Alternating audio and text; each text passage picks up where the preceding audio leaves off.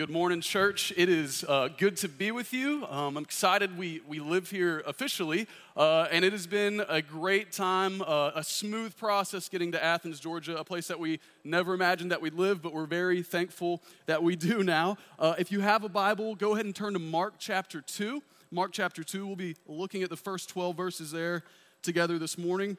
Uh, listen, I just got to say thank you to so many people that uh, Macy, my wife, and I have come into contact with this week over the past week and a half. It seems every single person we meet is just incredibly kind and gracious.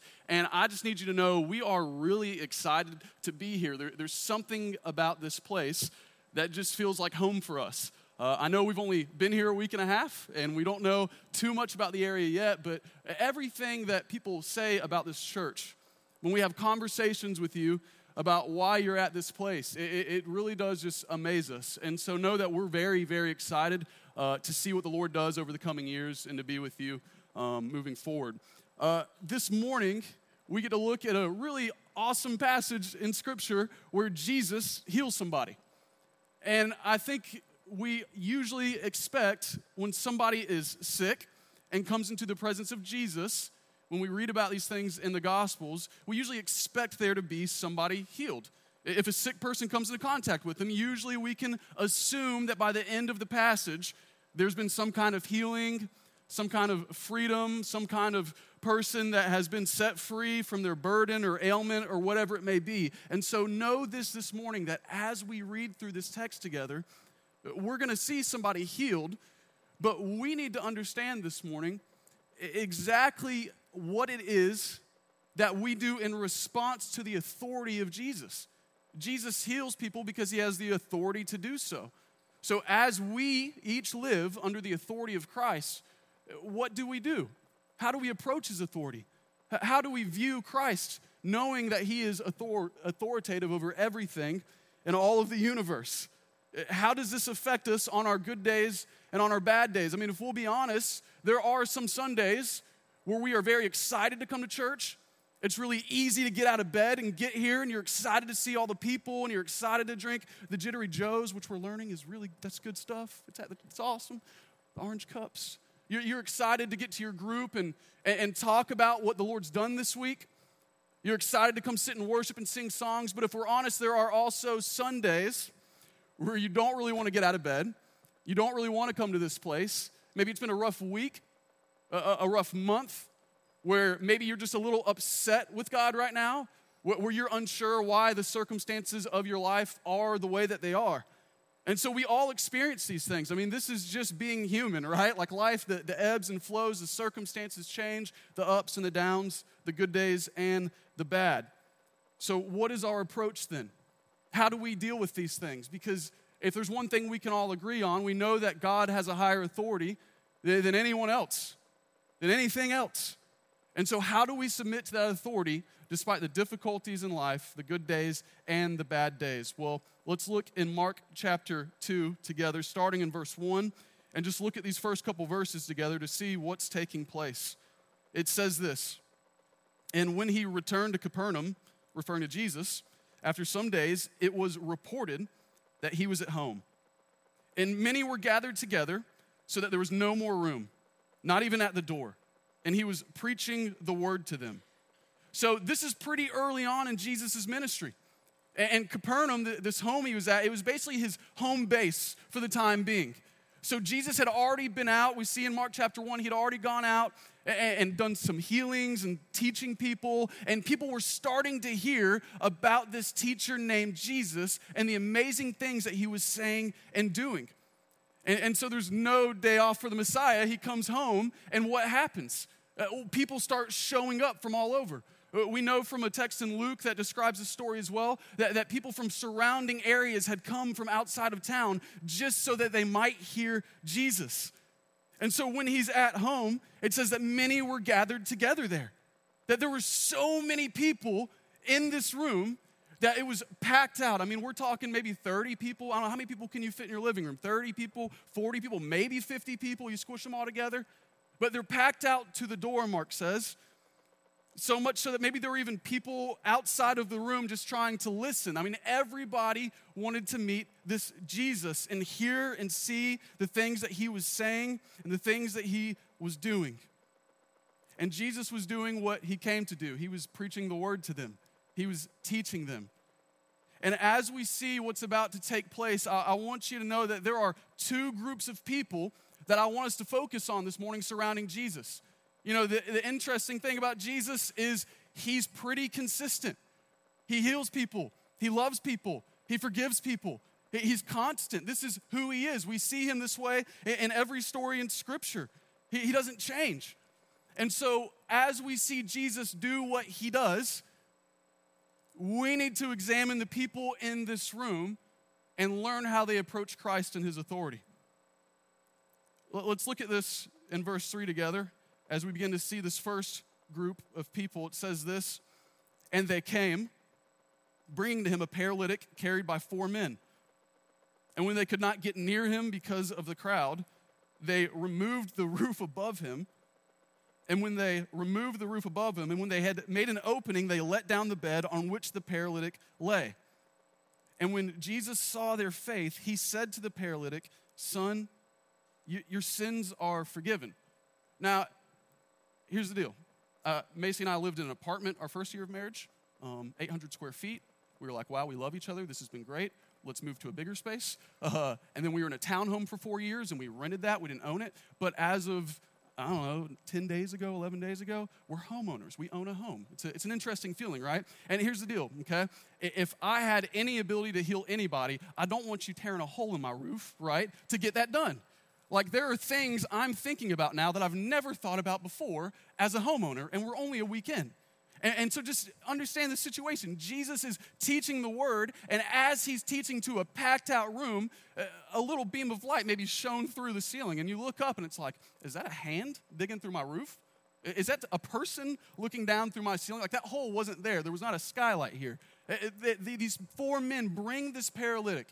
They carry him in on a bed, and they realize when they get to the house that there's no way they're going to get this guy to Jesus with all these people here. So they do what any of us would maybe do they go on the roof and they rip a hole in his roof. Now, I love this because you would think if you ripped a hole in somebody's roof, they might not be more likely to help you where you need help. But yet they are so desperate and so sure to get this person to Jesus, and they know that this is what Jesus does and this is who he is, that it is worth tearing a hole in the roof to lower this man in his bed down to where Jesus is. There is a desperation to these four men. To, to get this man to the one place, to the one person that they know that he needs to get to. I mean, let's think about this for a second. These four are, are a wonderful example, and we'll talk about this a little bit more, but about our faith the way in which we approach the authority of Christ, man, they were willing to do whatever it took. I mean, think about this. They, knew Jesus was at that house. Maybe they had heard stories. Maybe they came from the surrounding area. Maybe that was their hometown. Maybe they were from Capernaum. But either way, these four men had this paralytic on this bed and they were carrying him because they knew they had to get this man to Jesus so that he could be healed. We don't know how long he was paralyzed for. We don't know the circumstances that led there. We don't know if he had been that way his whole life. Here's what we know that he needed to get to Jesus. In fact, when they get there, they don't say, okay, well, we got you here, we did the work, and so we're just gonna drop you at the door, and maybe they can crowd surf you to the center of the room. Maybe you can army crawl to the center of the room. No, no, listen, they said, listen, no, we're gonna do everything in our power to get you as close to Jesus as possible. And when they do so, and they lower him down to Jesus, Jesus looks at them. And what we see in verse 5 is that when he looks at them, it says that Jesus saw their faith. We don't know much about the four. We don't know who they were, where they came from, what their relationships were, if they were friends, if they were family. We don't know what the relationship was to the paralytic man. We don't know any of these things, but what we know is that they were marked by their faith. I mean, it's amazing, right? Uh, for the only thing to really be about you in Scripture is the Messiah looking at you and going, man, that person has faith. So I don't know about you, but as we walk through this story, again, we're about to look at another group of people, but I think the good side of this, the people we want to be like, are the people that are marked by their faith. this absolute desperation to do whatever it takes to get people to Jesus, to do whatever it takes to tear down any obstacles, to do whatever it takes, right? To tear down a roof if that's what it means for somebody to come to know Jesus. But as we go on, we see that there's another group of people in this room. Let's look at this together because in verse 5, we'll pick up back there. It says, Jesus saw their faith and he said to the paralytic, Son, your sins are forgiven. In verse 6, it says this Now some of the scribes were sitting there, questioning in their hearts, Why does this man speak like that? He's blaspheming. Who can forgive sins but God alone? And immediately Jesus, perceiving in his spirit that they thus question within themselves, said to them, Why do you question these things in your hearts? Which is easier to say to the paralytic, Your sins are forgiven, or to say, Rise, take up your bed, and walk? Now, Jesus has authority in this place. I mean, A, he's in his own home, right? So you would hope you have authority in your place where you're staying. But He's also Jesus. He's fully man, but he's fully God. And so there are some things that maybe he hasn't yet revealed about his authority and the depth and the greatness and, and, and, the ongoing dominion that is underneath his authority that these people don't understand or know yet. But his authority, whether they said it out loud or not, was being challenged by these scribes. Now, these scribes, maybe you're familiar with them or not, but scribes at the time uh, were religious experts. They were experts in the religious law. Like they knew everything. they had studied and memorized and wrote and copied and wrote and studied and memorized, and they were the experts. And so it's likely that they were in this place because they heard this rabbi going around town, this new teacher on the scene was saying some things and was causing a ruckus, a stir, was doing some things that maybe made them go, ah, who's, what is going on with this guy? What's the deal with this? We need to go check this out. They thought, man, we need to go and hear the things that he's saying and make sure that, you know, it's all good. It's all in line with the religious text, with the laws of our people. And so they're sitting there and they don't say anything, but it's very obvious to Jesus because he can read minds, because he's God, because he has all authority over everything, that they are doubting him, that they're challenging his authority. Now, I don't know if you've ever had your authority challenged. We probably don't have as much authority amongst ourselves as Jesus does. And here's the deal if you're a parent, I'm sure your kids have challenged your authority uh, many times, right? But I'm not a parent yet, um, but I am a student pastor. and my first week as a student pastor ever, uh, I was taking a group of seniors to the middle of nowhere in North Carolina for a senior trip. Now, here's the fun thing I planned none of this trip. Someone else did this. I started five days before we got in the vans and we left. And so basically, the conversation was hey, I know you didn't plan this thing. I know you're now responsible for it, but I got it. You just come along for the ride. It's going to be fun. It's going to be a great time. Just build those relationships, get to know those seniors. And I thought, okay, great, awesome. This is going to be great. Well, we uh, went to the middle of nowhere, and the next day, in the middle of nowhere, we drove even deeper into the middle of nowhere in the mountains uh, to take these seniors to a waterfall. Now, that sounds really great, except when we got to the place where the waterfall is, it was another hour walk into the middle of even deeper and the deeper of the middle of nowhere. And I'm sitting here going, okay, I'm now responsible for all of these lives. There's no road, there's no paved path, there's no cell service. We are in the middle of nowhere. And we come out to this oasis, and it really was beautiful. I get why we were there. It was awesome. And we had a great day, except there were like 30 people, and they were all just jumping off of the waterfall into this pool below. Yeah. And I'm like, okay, breathe. You got this. Everybody's going to be safe. It's going to be good. Dear Jesus, please help us. This is crazy. And being from Florida, you just, you know, uh, growing up on the coast, you, you hear too many stories of people diving off of docks, off of boats into too shallow of water and becoming paralyzed. And so I say to these seniors, guys, listen, I love y'all. I know we're still getting to know each other. I know I just started this thing, but I just need one thing from you, please. Do not dive off of this waterfall. Just don't dive. you know that moment when you tell somebody not to do something and you can see it in their eyes that they're going to do the thing you asked them not to do? See, I saw a glimmer in one senior's eyes, and I promise you, he stared at me as I'm saying it, and he smiled a little bit. I probably shouldn't have told them this on top of the waterfall, but he smiled at me a little bit. And then he just ran. He didn't even put his arms out in front of him, and then just dived off the waterfall, staring straight at my eyes. He just jumped into the water, arms at his side. I'm like, okay, well, I clearly have no authority in this situation.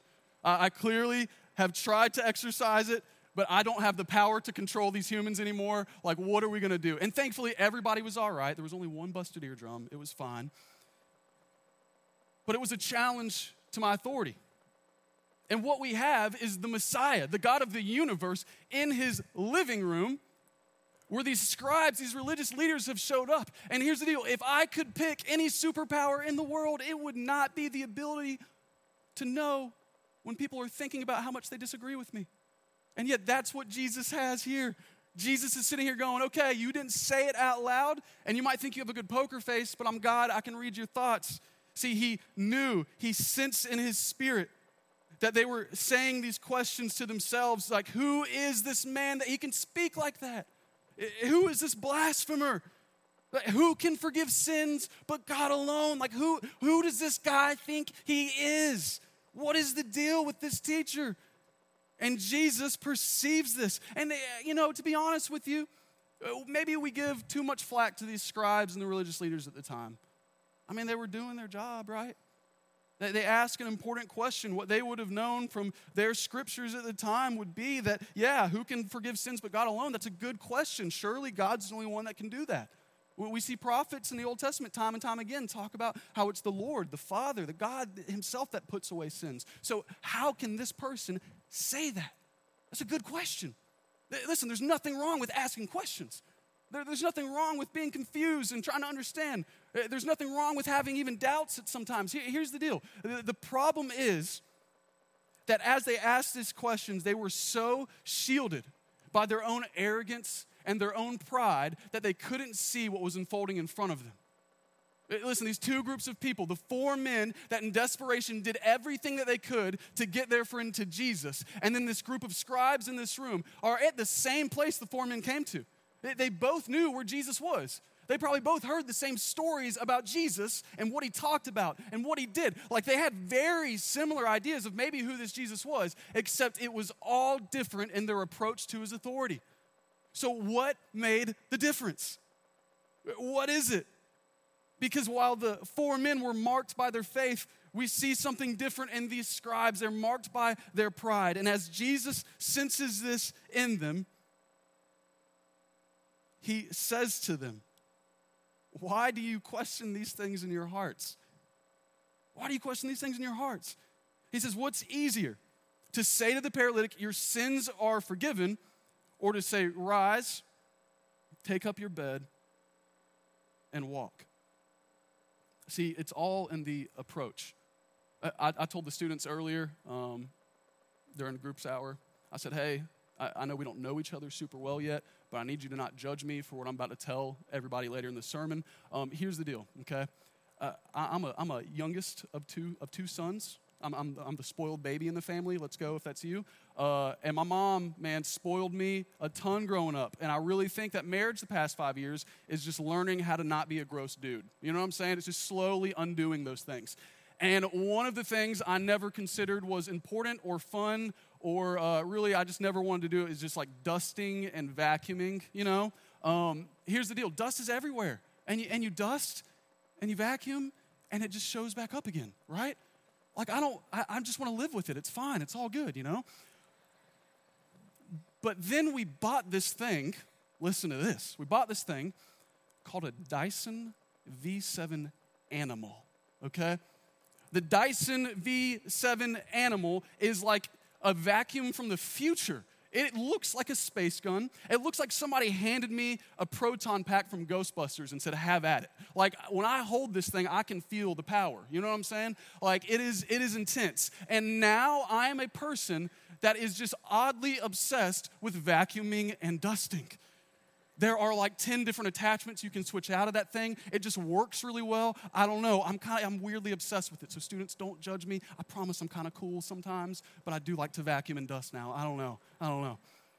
See, nothing really changed about it. Like dust is still dust, but my approach is different, right?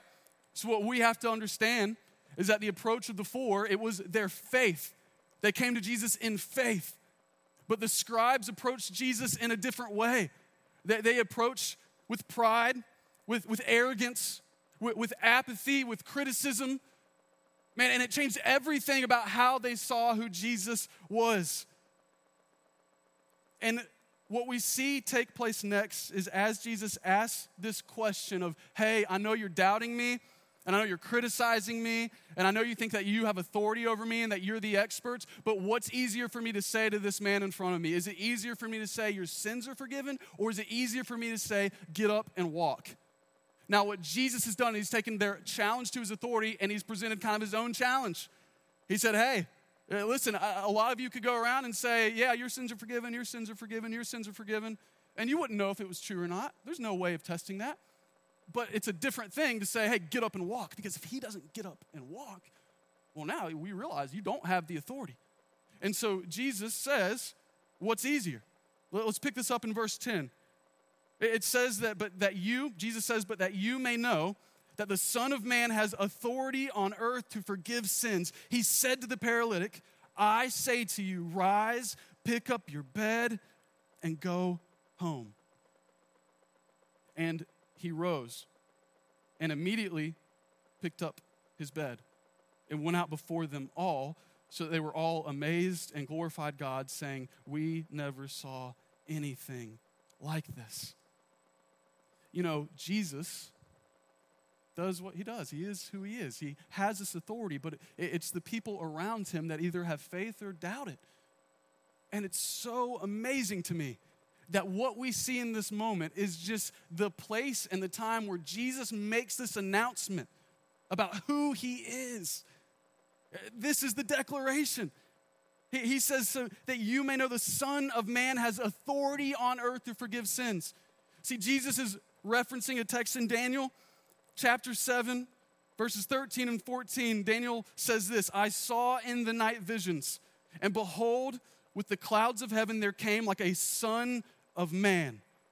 And he came to the Ancient of Days and was presented before him, and to him was given dominion and glory and a kingdom that all peoples, nations, and languages should serve him. His dominion is an everlasting dominion which shall not pass away, and his kingdom one that shall not be destroyed. See, Jesus, whether the scribes realized it or whether it went over their head, in this moment says, First of all, I know what you're thinking, and let me just tell you, I do have authority to do this. And just so that you know the Son of Man has authority, hold up. Son of Man?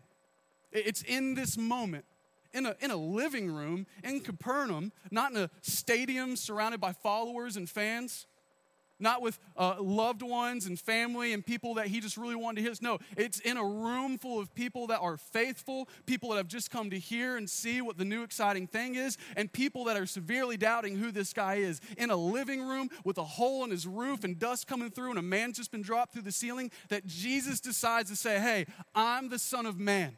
I have authority over everything. My kingdom, my dominion is everlasting. You can't touch it, you can't destroy it, and you can't stop it. That's who I am. He makes this declaration of his authority as people sit in this room gathered around him, questioning whether or not it's true. And yet, Jesus goes further to prove this authority, and I think this tells us everything about how we should approach Him and how we should live under the authority of Him because we all have good days and we all have bad days. We have days where we're just overjoyed with the things that the Lord is doing and teaching us, and we have days where maybe we're apathetic, we're tired, we're ready to give up where we don't want to worship God, we don't want to read our Bible, we don't want to live as a Jesus follower. Like we all have those days. So, how do we live in a way where we're more often marked by our faith than we are our arrogance, our pride, our struggles? What, what is the key? What's the answer? And I think the answer for reconciling these two things is in the paralytic man. See, it's amazing, right? That no one was astonished by a hole being ripped open in the roof and somebody being dropped through. It doesn't say that anyone was astonished or in awe by Jesus reading the thoughts of the people there or the things he was teaching or saying. No, what the scripture tells us is that when he told the man to pick up his bed and go home, in verse 12 it says that he rose and immediately picked up his bed and went out before them, so that they were all amazed and glorified God, saying, We never saw anything like this. It's, it's the paralytic man that God displayed his authority for all to see. The, the, the German theologian Johann Bengel said this about it. I, I love this. He said, The bed that had borne the man, now the man bore the bed.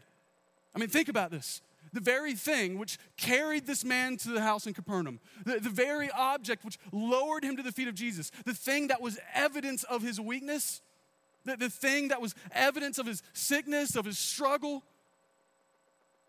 was now a display for the authority of God, for the forgiveness in his life. And as he gets up and walks out, Jesus uses this man and the healing of his life to teach us that, man, what was the visible manifestation of the authority of God, in fact, proved that internally Jesus had forgiven his sins. Listen, we all are going to face things we're not ready for. We're all going to struggle with things we wish we didn't have to struggle with. We're all going to find ourselves in circumstances that are difficult and feel like it's beyond what we're able to do. But I want to encourage you this morning, church, that as you live your life and as you walk under the authority of Christ, we have to recognize it and follow Him in faith, but we have to constantly try and combat our own pride and arrogance, our apathy. As these things begin to build up, as sin begins to build up, as we begin to struggle and face these things, the way that we put faith first, the way we approach the authority of God, is in that we display our weaknesses. Listen, this is what Christianity is. The Apostle Paul wrote in 2 Corinthians 12, he, he, was talking about how he had a thorn in his flesh and he just kept praying to God, saying, God, will you just heal me? Will you just take this thorn away? Like, will you just do something about this? And he says that the Lord's response to him was, My grace is sufficient for you. For my power is made perfect in weakness. Therefore, I will boast all the more gladly of my weaknesses, so that the power of Christ may rest upon me. For the sake of Christ, then, I am content with weaknesses, insults, hardships, persecutions, and calamities. For when I am weak, then I am strong. This is central to your walk with Christ. It's central about your approach to his authority and how you live under him, knowing that you're going to face things you can't handle. Knowing there's going to be things that happen that you don't understand why they're happening. It is your weaknesses. Because when you lean on your weaknesses and you display your weaknesses, you're not telling everybody, look at me. You're not telling everybody, hey, I'm ashamed of this. You're not piling the guilt on, the shame on. No, what you're doing is opening up a clear window to the power and authority of Jesus to forgive and to heal. Now, here's the deal I, I want you to understand that when we're marked by faith and we put our weaknesses first, then we live as the paralytic man does. We go out, we leave people in awe. Like the Lord wants to use each and every one of you to display his power and his authority, but it means that you're gonna have to start telling your story. It means you're gonna have to start putting your weaknesses up front for people to hear and see and talk about and know so that they can see truly the authority of Christ. I, I doubt that the paralytic man, when the four came for him, was like, oh, yeah, Jesus. No, yeah. Take me to him. That sounds great. Oh, forgiveness of sins? Yeah, no, that sounds great. No, he was probably concerned with his legs. Probably concerned with his legs. The four men probably said, Hey, listen, there's a guy that we heard about. I, I really think you can walk again if we have faith in this guy and we take you to him. Now, I don't know about you, but I might have some friends that don't really want to come to church. I might have some friends that might not be interested in Jesus. But I can tell you this everybody has some kind of brokenness in their life Everybody has some kind of struggle and hurting in their life. Everybody needs forgiveness for something and healing for something. And I'll tell you this, okay? When you tell people, hey, listen, listen, Jesus, I know you're not interested in this. I know you're not interested in church. I, mean, I understand that maybe you're not into the religion thing, but I need you to know that this is how He healed me. This is how He forgave me. And I know you're experiencing this in your life. And I just tell you, if you just go to Jesus with me, you will find healing and forgiveness in your life too.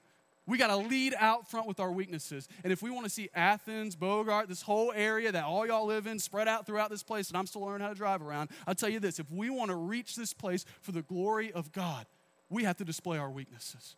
So I urge you this morning, church, I urge you, man, don't leave this place today. Don't leave this place today without affirming your faith in Christ to heal you, to forgive your sins but to strike down the arrogance in your heart, the pride, the apathy, the hurt. Listen, eh, eh, today, this morning, let's lay those things at the feet of Jesus and say, God, you have authority over these things in my life. And I will display whatever weaknesses in my life that I can so that I can display your authority and power to others. Let's pray. Father, this is who you are, Jesus. This is what you do. So, Father, today we ask that your spirit be present in this room, that it would convict each of our hearts, Lord, that it would call us to repentance, but Lord, so that we might find transformation, we might find healing and forgiveness, Lord, so that we might find boldness and courage to display our weaknesses to those around us so that they can find hope in your Son. Church, as you pray this morning, I just want to challenge you to be bold, to be confident, and to make a decision this morning that you're not going to be ruled by your struggles. You're not going to be ruled by the circumstances or the ebb and flow of life. No, as you pray, I encourage you to affirm a faith in Jesus that overcomes all of those things. Because if Jesus had the power to overcome sin, had the power to overcome death, to make a way for each of us, then surely He has the authority and power to overcome any of the struggles in your life. It's this morning, it's this moment that I ask you to lay those things at the feet of Jesus, approach His authority in faith and when we leave this place today, let's put our weaknesses on display. So, Father, we ask you today to do a work in our hearts.